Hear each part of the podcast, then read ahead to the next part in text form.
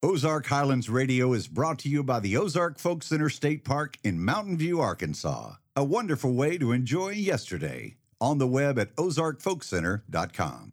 And by Stone Bank, a community bank supporting entrepreneurs and farmers nationwide with loans guaranteed by the USDA, SBA, and Farm Services Agency. Learn more at stonebank.com. And the Arkansas Arts Council, empowering the arts for the benefit of all Arkansans. On the web at arkansasarts.org.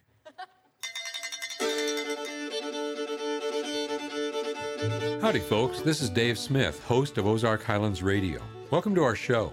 This week we'll hear music and interviews with Nicholas Edward Williams, recorded live at the Ozark Folk Center State Park in Mountain View, Arkansas. Our producer, Jeff Glover, has found another great recording in our archives. And in his segment, Back in the Hills, historian Dr. Brooks Blevins investigates the history of tourism in Branson, Missouri. That's this week on Ozark Highlands Radio.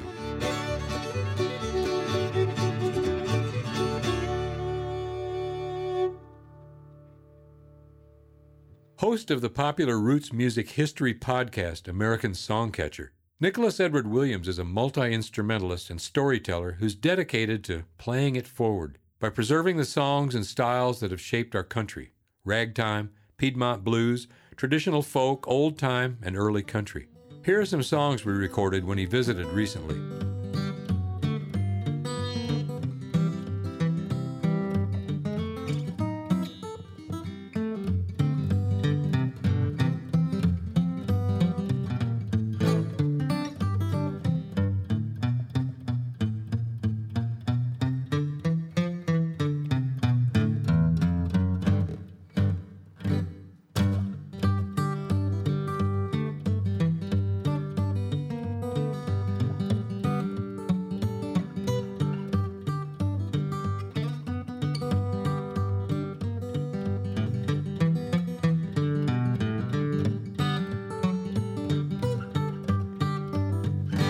You gotta walk that lonesome valley.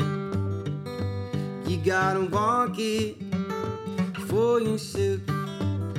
Oh, there ain't nobody else. I'm gonna walk it for you. Yeah, you gotta walk that valley for yourself.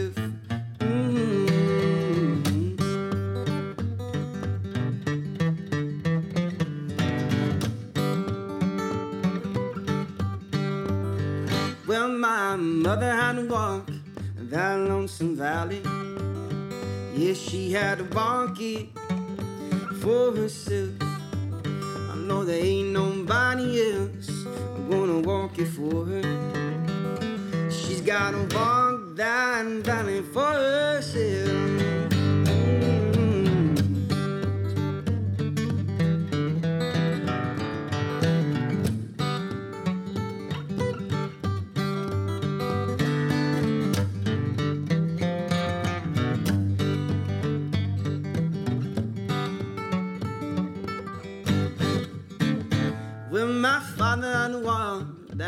Lonesome valley, and he had to walk it for himself. Lord, there ain't nobody else gonna walk it for him. He's gotta walk that valley for himself.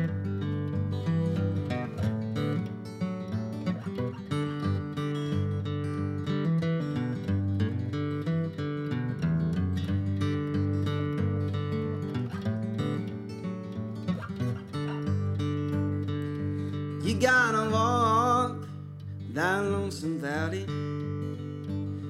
Gotta walk it for yourself.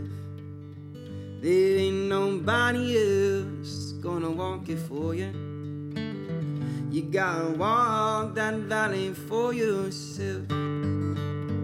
You gotta walk that valley for yourself. You gotta walk that valley for yourself.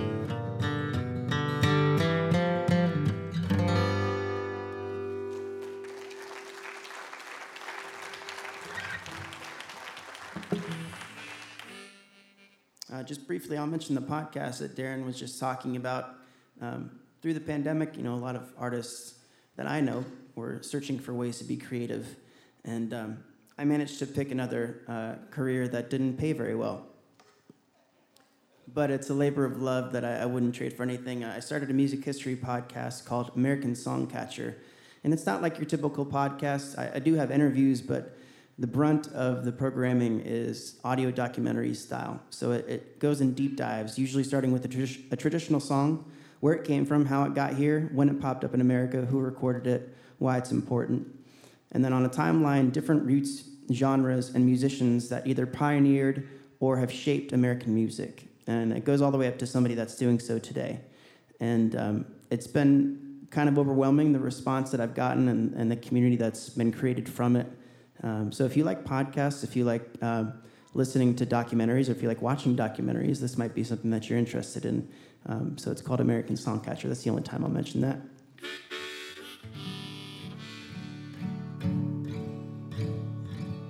I'd like to do a traditional tune for you that uh, I'm going to try to do in, in, a styling of Bill Monroe, but um, I don't play mandolin, and um, this guitar can't sing quite as well, and I can't sing quite as well as Mon- Bill Monroe did.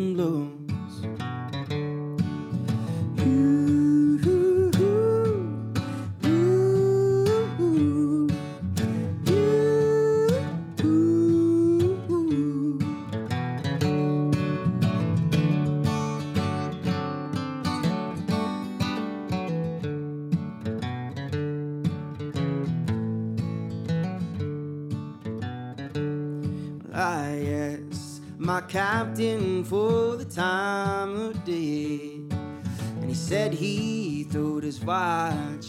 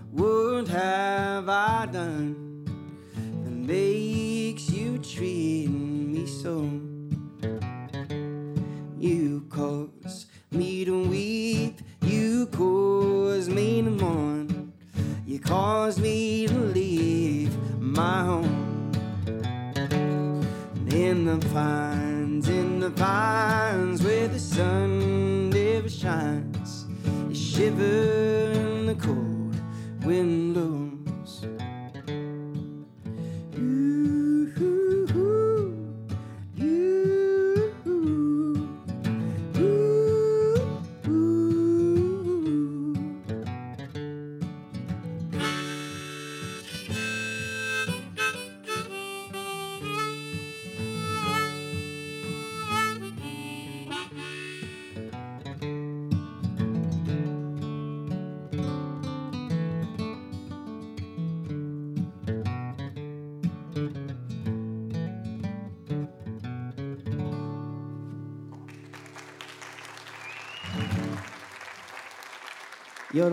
work in progress. Uh, that's a thing that I think will probably take me a lifetime. I've said that many times since I've been here, but uh, getting into the American roots music spectrum, um, there's so many different avenues and there's so many uh, deep wells that you can dive into, and you can kind of consistently find things and new things to try and new things to experiment on. Uh, I'd like to bring up Joseph Kirby. I was really impressed with his guitar playing last night after he after I performed, and um, we're gonna do you a tune that's uh, an old one that uh, the origins are unknown, as many folk songs go. The first person to record this tune was Jimmy Rogers in 1927. He called it Gambler's Blues, and it's a variation of this song. And then two years later, Louis Armstrong recorded it, and um, there's been several musicologists who uh, have been trying to trace the St. James Infirmary, and the only thing they can come up with um, that is relevant to this song dates back to the 1500s in England. So it's just a mystery, but it's a, a wonderful song, and we're going to do this uh, in the, a, rendition of a fantastic blues player out of New Orleans called Snooks Eaglin.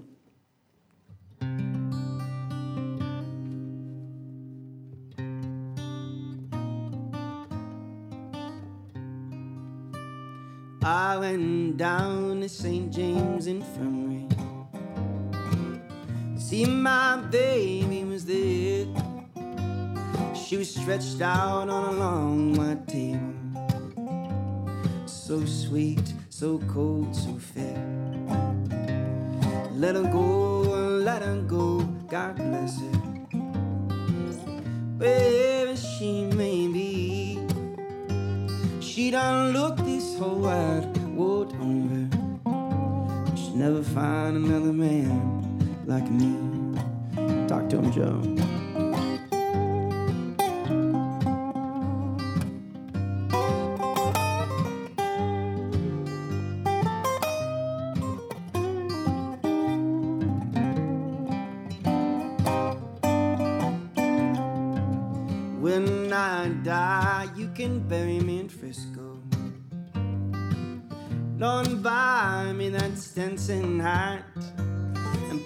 Twenty dollar gold piece in my pocket.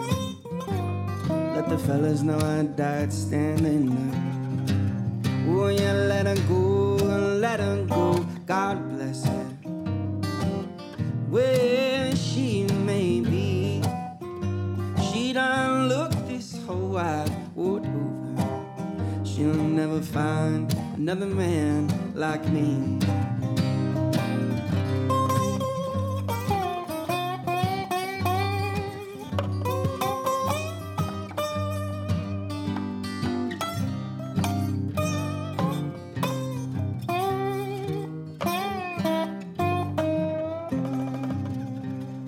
I die, you can bury me in Frisco.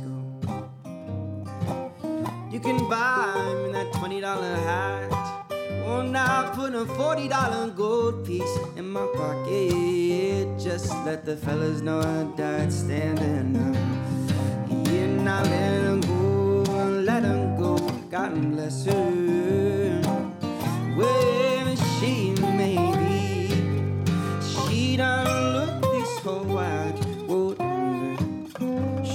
Never find another man like me.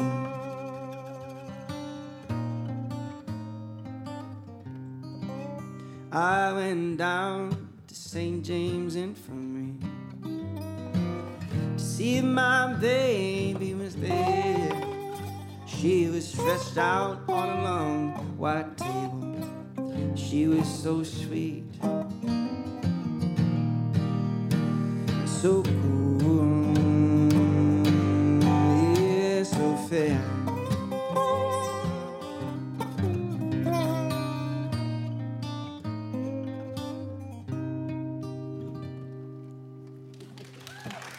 Joseph Kirby on.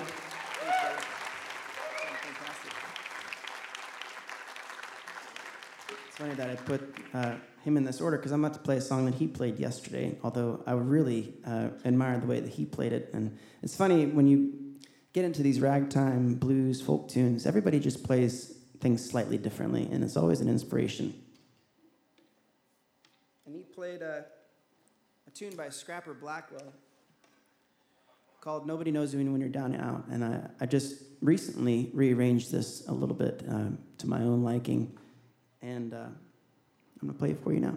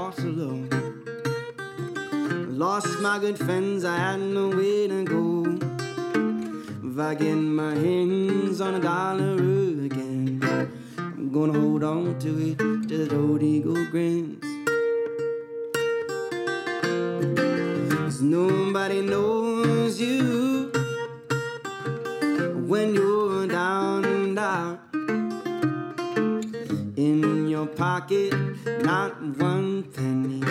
And as for your friends, you haven't got any.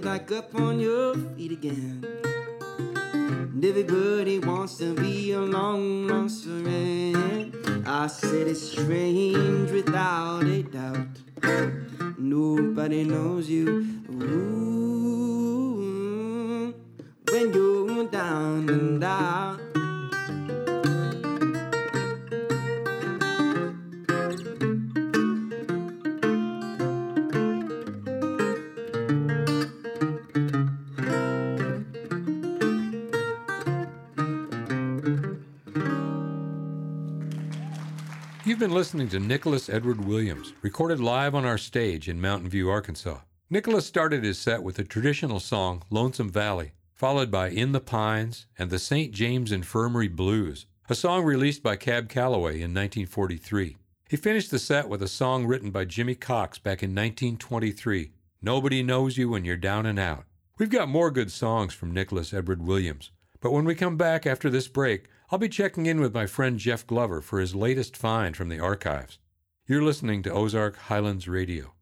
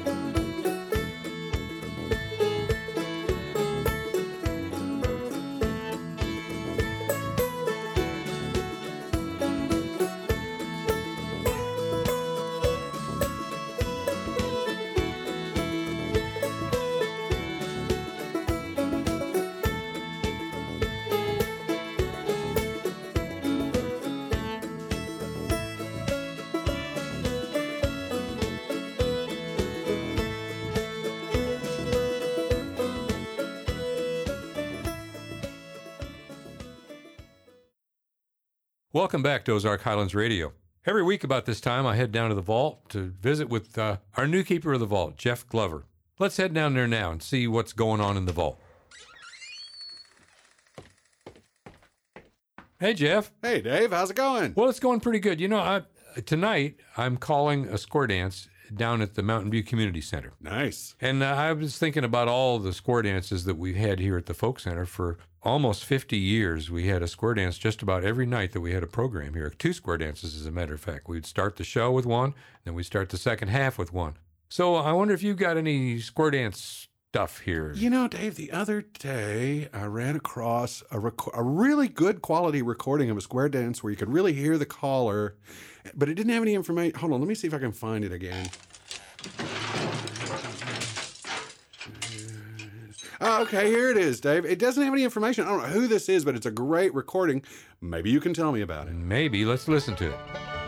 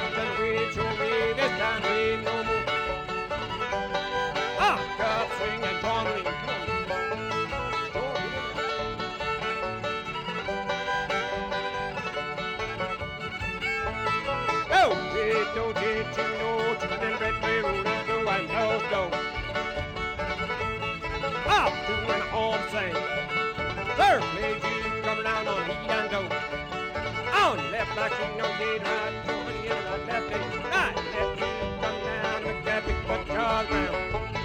Each partner she by. Turned loose but she just gone loose. Each partner coming in. Home, I told her there ain't no more.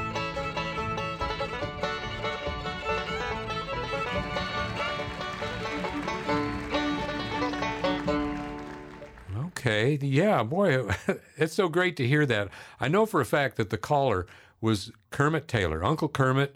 Uh, he called the very first square dance here in April of 1973 when this place opened up, and he called here for 40 years um, until he passed on.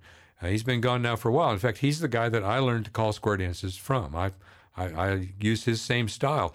Um, I'm sure it was Kermit, and I would say that the, was Sam Younger playing the fiddle. Sam played with a, a, what we called the staff band here back in the 1970s and 80s. Sam played the fiddle, and he was a fine, fine old time fiddler, probably the best fiddler ever to come out of Stone County.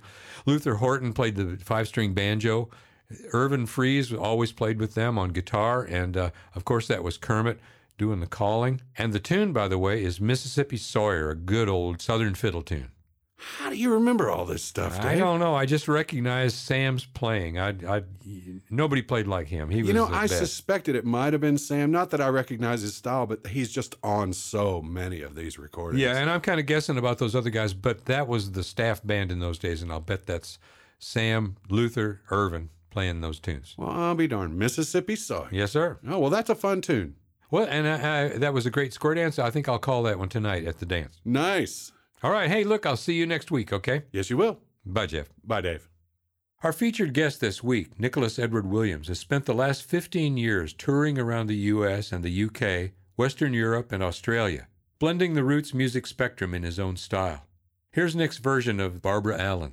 I'm going to play you a very old tune from uh, England, and this dates back to at least the 16th century. Uh, there was a upper middle class uh, gentleman uh, whose name is escaping me right now. uh, his diary was used sort of as um, well as a resource for historians for a long time because he was so detailed and uh, was his timing and everything was so on, on point of these you know gigantic disasters like the London Bridge fire, um, these great epidemics that would happen in England, and so he was trusted. Um, and one of his earliest uh, diary entries was in the early 1600s, I think in 1601, and it was on New Year's Eve, and um, he was out with some friends and uh, a mistress, and um, he noted that his mistress was singing a lovely song called Barbara Allen, and the song has a weird social dynamic. At that time uh, in England, um, for instance, um, it was if you were trying to court a person, you had to be very intentional and you had to be very specific, and there were steps that you had to take in order for that to happen. And in this story, there's a man named William who's on his deathbed, he's dying, and he's always wanted to tell this woman that he loves her and that she would be by his side while he passed away. So he sent his servant to go find her. And uh, he went and found her, and uh, she wasn't thrilled at the prospect. And she took her sweet time. And, but she did go by his bedside, and it turns out that she was hesitant because at a tavern, this William was in her presence, and there was apparently some sort of friction between them, or there was something that was going to happen, but instead he gave a toast to another group of women. And when that happened, his chances were over social dynamics. But when she got to his deathbed, she simply said, Young man, looks like you're dying. Pretty cold blooded.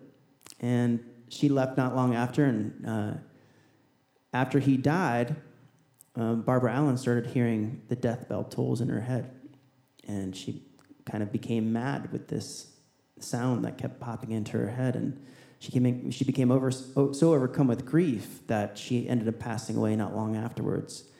And the romanticized version of the song is that uh, they were buried in a churchyard and they were buried side by side. And above his grave grew a rose, and above her grave grew a briar.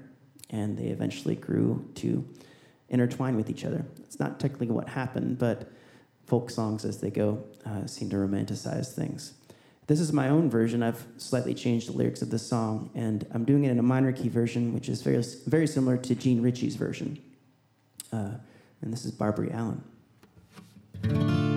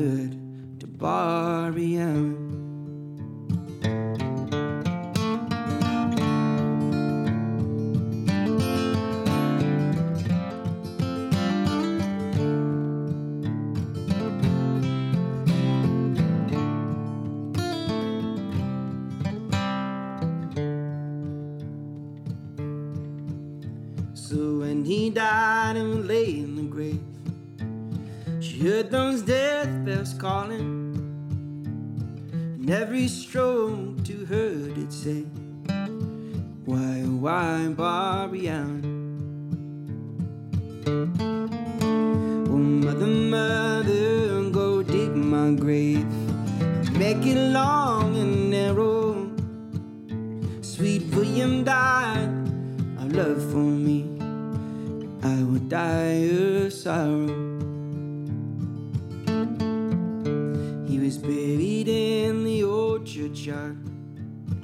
Soon she was laid beside him.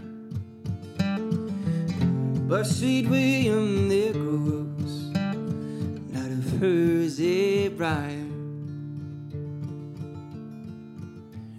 They grew and they grew in the old churchyard till they couldn't grow no higher. Then they formed a true lover's knot, the rose around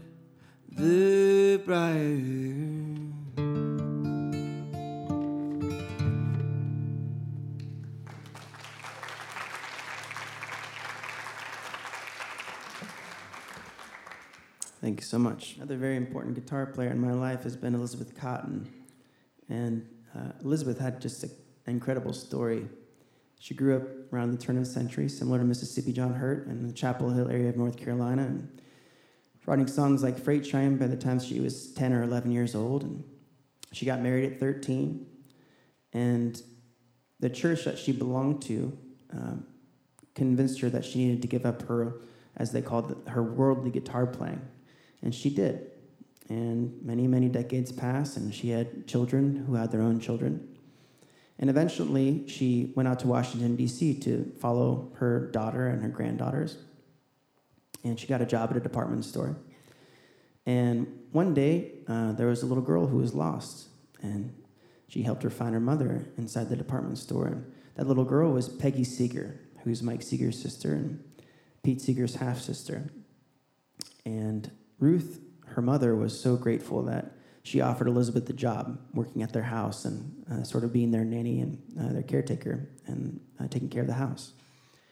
And after a few years of working there, uh, Peggy came home one day and she found Elizabeth playing the gut string guitar that's usually on the wall. And she was blown away by what she heard. And, and Elizabeth was extremely apologetic at first. She's, I'm so sorry, you know, I, I shouldn't have been playing without asking. And Peggy said, No, you need to do that again. You need to do that in front of the whole family. And she did. And what Elizabeth was doing in secret was taking the guitar off the wall when nobody was home and reteaching herself how to play the Piedmont blues style. And Elizabeth, um, bef- many decades before Jimi Hendrix did, was lefty, and she flipped the guitar over without changing the order of the strings. Uh, so she was doing the opposite of what, what I'm doing on, with my hands. And that the process of remembering how to play something um, back to when you were 10 or 11 years old or 12 years old is kind of mind blowing for me. Um, and she ended up um, getting recorded in Mike Seeger's bedroom not long after that, and that became her first record, which was called Freight Train and Other North Carolina Folk Songs. And uh, went on to be a huge inspiration, especially for uh, American primitive guitar and the different styles of tuning that you can do in uh, the 60s and 70s. People just latched on to her first record. And uh, Dave Van Ronk is an, a person that was heavily influenced, John Fahey. And um, she went on to win a Grammy when she was 90 years old. And uh, I'm going to do a song of hers called Freight Train. Freight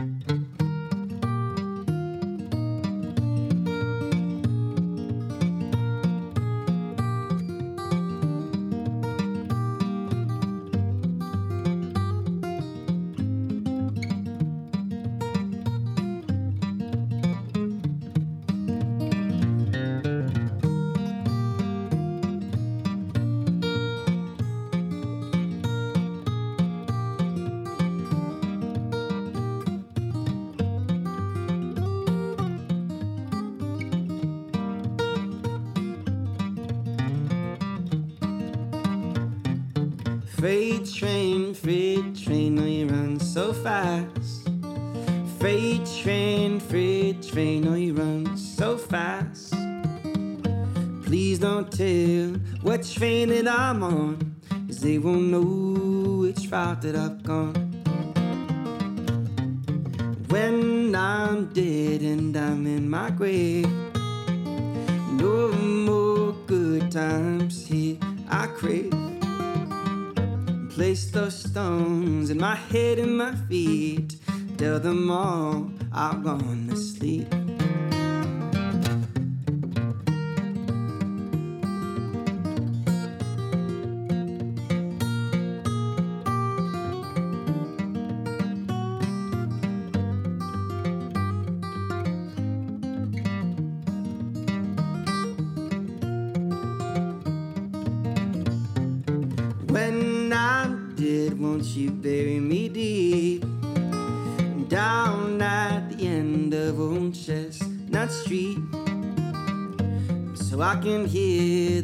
That unchained of a night.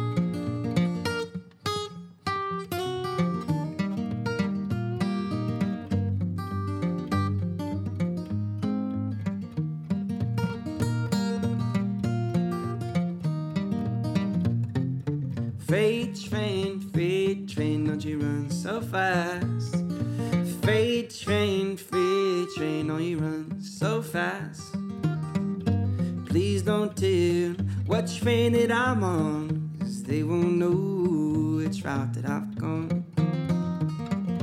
They won't know which route that I've gone. They won't know which route that I've gone.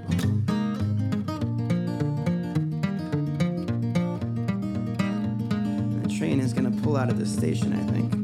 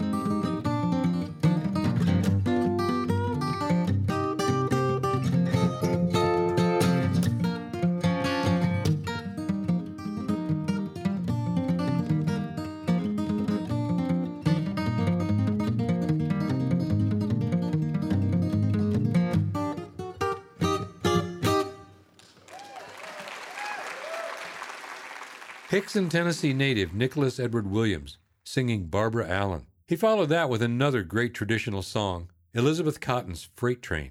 It's time to take a short break. When we come back, historian Dr. Brooks Blevins will investigate the history of tourism in the entertainment mecca of the Ozarks, Branson, Missouri. This is Ozark Highlands Radio.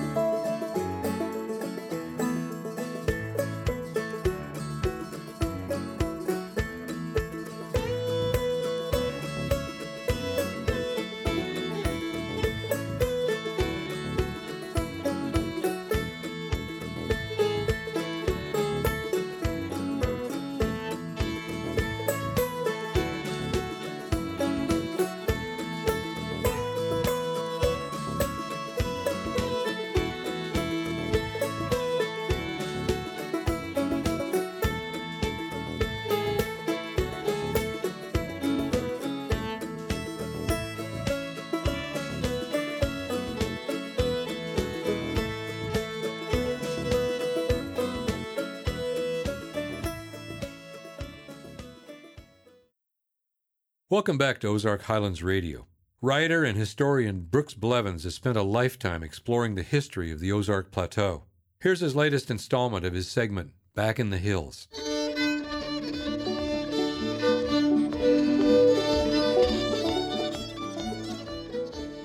It was a Sunday evening that few people in Branson would forget.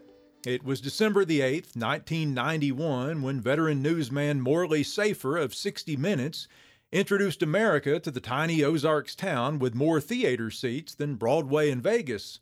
The show's New York production staff were plumb flabbergasted by what they found.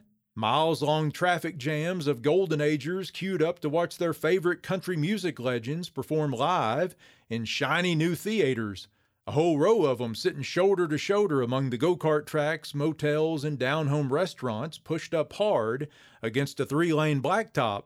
If this little redneck Hong Kong of a town, so dubbed by Roy Reed of the New York Times, had ever existed in national anonymity, it wouldn't anymore. In the final installment of our three part look at the story of Branson, let's go back in the hills to witness the birth of an Ozark national phenomenon. Branson was no stranger to tourists. The area had been attracting visitors since the late 1800s and had become something of a middle American destination by the 1970s. But the next two decades witnessed the rise of this small town as a national draw and a pop cultural signpost. It started in 1981 when the Hee Haw Theater opened up on Branson's Highway 76 strip, which up to that time was the exclusive domain of theaters featuring Ozark regional music acts. The Hee Haw Theater didn't last long, but it did introduce Hee Haw TV star Roy Clark to the Ozarks. Two years later, Clark opened his own theater in town. It was a watershed moment for Branson, the first theater founded and headlined by a bona fide national celebrity. Roy Clark's arrival seemed to open the floodgates for performers from outside the region, some of them barely heard of, others widely known. While the strip's two original acts, the Presleys and the Bald Knobbers, survived, the other local shows eventually closed their doors, replaced by more high profile shows. By the time 60 Minutes came to town, Branson boasted theaters headlined by Mickey Gilley, Jim Stafford, Cristy Lane, Ray Stevens, and Mel Tillis. None was in the prime of a career, but all had been popular recording artists a few years earlier. And then there were the only in Branson success stories. Lecil Martin came to town four years after Roy Clark and hit it big with his Boxcar Willie Theater. The singing hobo had no more need of jumping freight trains. After a couple of seasons, he could have bought his own railroad company. More unusual for rural southwest Missouri were the theaters headlined by Shoji Tabuchi and Yakov Smirnoff. Tabuchi, a Japanese fiddler who had fallen in love with old time country music after hearing Roy Acuff in concert, he went on to one of Branson's longest and most successful careers as a headliner. Smirnoff was a Ukrainian immigrant who became a stand up comedy sensation in the waning days of the Cold War, contrasting life in the Soviet Union and the U.S., and even headlined his own short lived TV sitcom before Glasnost and Perestroika took the wind out of his sails. Commie bashing may have been old shapka after the fall of the Soviet Union, but it continued to find an eager audience among the greatest generation, fueling Branson's furious growth. The 60 Minutes special in 1991 launched an already soaring tourist town into the stratosphere. In the days before internet searches, Branson's little chamber of commerce received some 3,000 phone calls per day in the early months of 1992, and within two years, the number of visitors in town increased by 50%. Those were heady days in the old Shepherd of the Hills country. The royalty of old country music roamed the strip. Loretta Lynn was a regular. Willie Nelson and Merle Haggard took turnabout at the Ozark Theater. Even Johnny Cash began building his own theater in 1992. And it wasn't just country acts. Pop crooner Andy Williams opened his Moon River Theater. Vegas made its way to the 76 Strip and theaters headlined by Wayne Newton and Tony Orlando. The Rockettes and touring versions of Broadway plays injected a dose of New York style entertainment. But those days turned out to be the high point for star studded shows in Branson. Cash Country never got built. Willie and Merle didn't stick around. Wayne Newton and Tony Orlando barely stayed long enough for the paint to dry on their walls. Branson would remain the domain of buttoned up, patriotic family entertainment. As the old country stars aged off the stage, They were replaced by lesser known country and gospel singers, by magicians, tribute artists, or by modern lights and laser shows. All talented folks, just no one who's likely to entice 60 Minutes back to the Ozarks anytime soon. Still, the little Ozark town on the White River continues to attract millions of visitors each year, but nowhere near the lofty numbers forecast by city fathers three decades ago. And the old hillbilly image that for generations went hand in hand with Branson tourism is about as scarce as hen's teeth nowadays. You'll still find Herkimer doing his hick shtick at Presley's, but corncob pipes and genuine hillbilly ashtrays aren't as easy to stumble upon these days. And the only moonshine you'll find is legal, the kind hipsters take a drap of ironically. You're probably just as likely to head to the Branson area now for a golf outing, a trip to a posh spa, or a winery. With all the changes, though, Branson is still designed to do what it was doing long before any of us was born entertain visitors and separate them from their money. That's one cherished tradition that'll never change. And speaking of cherished traditions, Ozark treasure Violet Hensley played the fiddle and showed people how to make one for almost half a century at Silver Dollar City, and watched all Branson's transformations in the process. Here she is performing a few years back on stage right here at the Ozark Folk Center.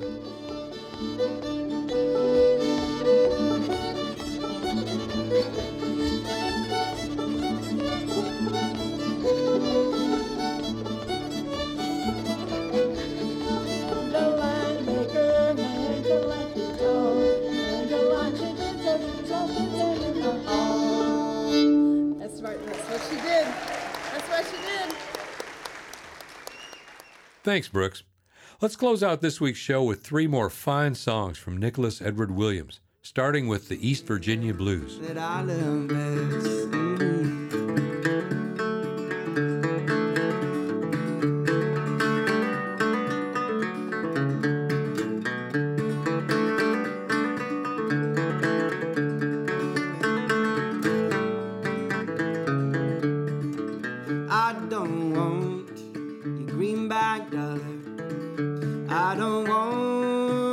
And chain. And all I want is you, my darling. Just say you take me back again.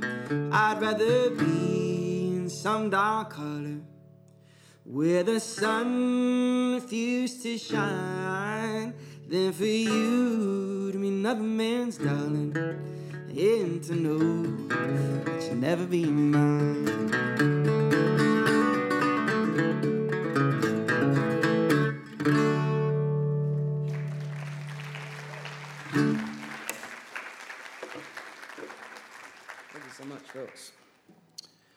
To do a tune uh, from one of my more recent guitar heroes, uh, Mr. Norman Blake. And in Chattanooga, he's a local legend. He's from Rising Fawn, Georgia, which is just about 30 minutes south of town.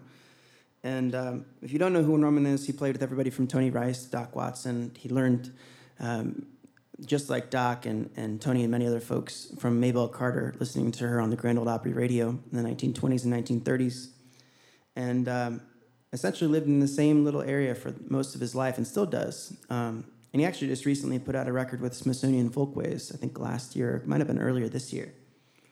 And um, I haven't met him before. We lived in Rising Fawn for about a year, and I, it was right during the pandemic, and I was really hoping I would run into him in the grocery store or something. Not that I would know what to say. I have one of those issues when I run into my idols where I kind of fanboy out, and I'm, I kind of annoy them right away because I, I just want to ask them all the questions about the guitar and uh, you know all the ways that, in which they learned how to play and what they could teach me. And uh, I'm going to do a tune that um, I'm not really sure where this one came from, but he, he wrote it um, in the 1980s, and, or actually late 1970s. It's called Ginseng Sullivan.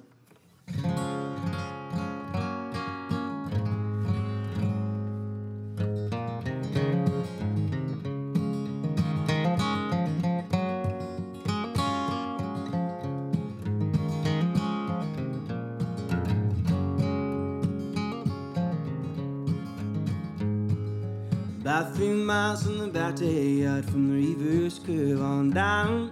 Not far south from the town depot, Sullivan's shack was found. Back on the higher ground. You could see him every day just walking on down that line. The old brown sack across his back, long hair down behind, speaking his worried mind. Now it's a long way to the Delta from the North Georgia hills. A tote sack full of ginseng won't pay no traveling bills. Still know I'm too old to ride the rails on the road alone. So I guess I'll never make it back to home. To my moody water, Mississippi Delta.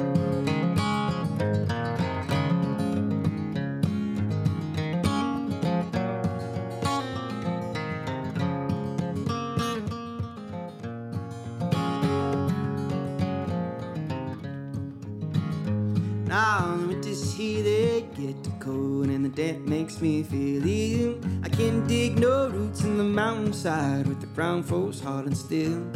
Got to stay at the foot of the hill. And all the next summer when things are right, the companies will pay high. I'll make enough money to pay my bills, beat these mountains goodbye. And then he said with a sigh. Now it's a long way to the Delta from the North Georgia hills. The tote sack full of ginseng won't pay no traveling bills. Still know I'm too old to ride the rails. I thunder along. So I guess I'll never make it back to home. To my muddy water, Mississippi Delta home.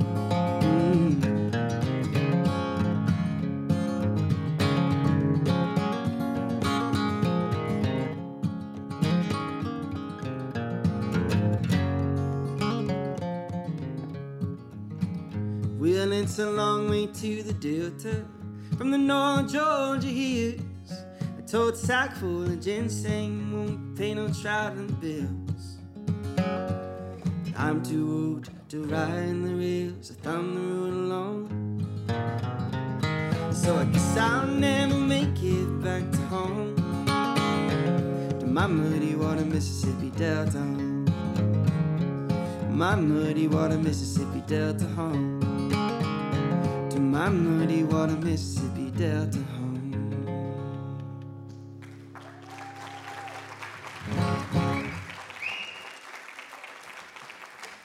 Thank you, folks.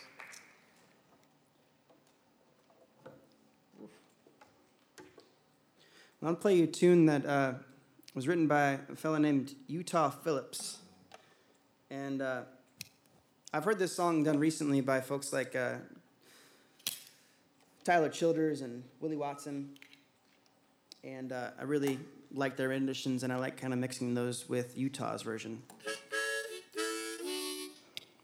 And of the songs that are this beautiful, it's had some quite messed up lyrics. I'll tell you now uh, at the very end, and I'll let you know when that is about to happen. It's called Rock, Salt, and Nails.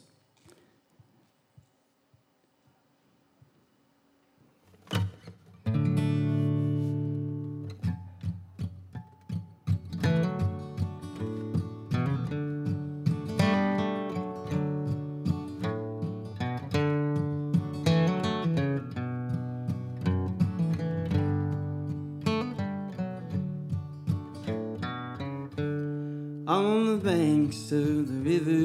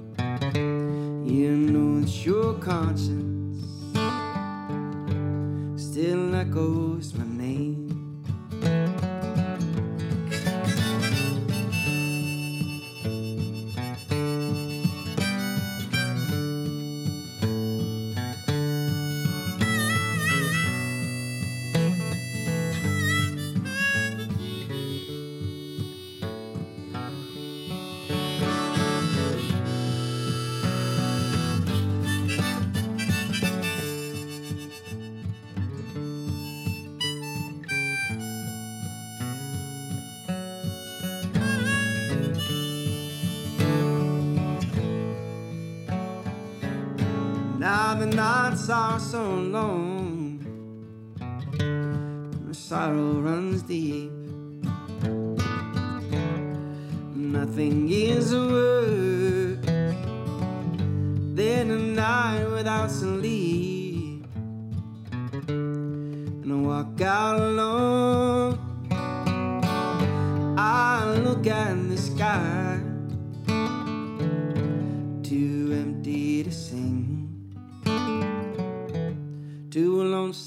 Cry. As if you ladies were blackbirds, few ladies were thrushes. I lie there for hours in the cold, chilly marshes. Here's that messed up verse.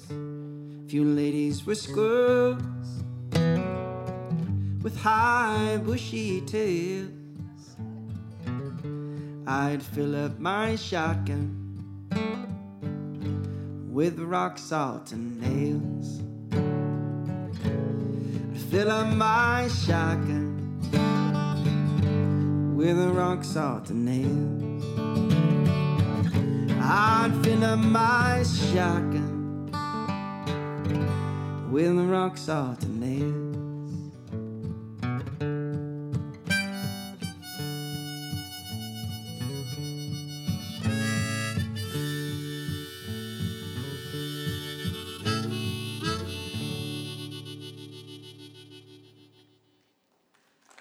In that last set, we heard Nicholas Edward Williams sing a couple of more contemporary songs Norman Blake's Ginseng Sullivan and Rock, Salt, and Nails, penned in 1961 by American folk singer Bruce Utah Phillips.